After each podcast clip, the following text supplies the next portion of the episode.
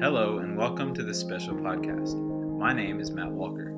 Our topic today is technology in the reading classroom, and I'm speaking with Ashley Walker, a high school English teacher. I have a few questions beginning with What are some of the benefits of integrating technology in the reading classroom? Well, technology is a tool that has proven to improve literacy skills in at risk students and students with disabilities. Reading teachers can use technology to support below level readers and students with reading disabilities. Um, studies also show that technology can increase student motivation as well. So, if technology is so useful, why aren't more reading teachers or all teachers using these tools in their classrooms? Well, teachers are often hesitant to explore and try new technology because the learning curve can be overwhelming and intimidating. Hopefully, though, as more studies are done, reading teachers will come to realize that assistive technology is vital for some students' success in literacy. You mentioned assistive technology. What exactly is that, and how is it used in a reading classroom? Assistive technology is a tool such as an audiobook, digital book, or even text to speech software.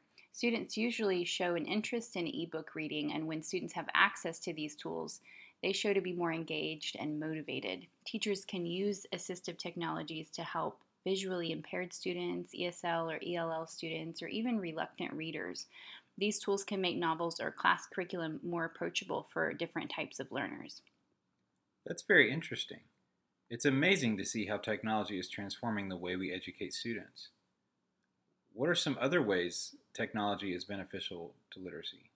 Technology based teaching methods and tools not only improve the reading proficiency of students, but assessments and instruction improve as well. Students always benefit when a teacher experiences professional growth. Okay, so I have one last question. It seems the more we use technology, reading and learning online is becoming more prevalent. How can e learning apply to the reading classroom, especially for our at risk students? Great question. There was actually a study done that focused on at risk students' ability to read. Reading teachers constructed an online writing activity to improve literacy for these at risk students. Students, of course, loved it and saw it as a fun way to learn.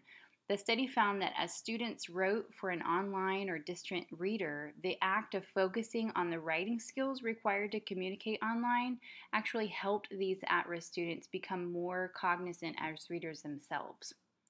Yes, it is interesting to see that when we, as educators, embrace technology, even though it can be intimidating at times and tedious for the teacher, we are equipping our students to be literate in the technology driven world in which they live. Thank you very much, Ashley, for appearing on this podcast. I've been your host,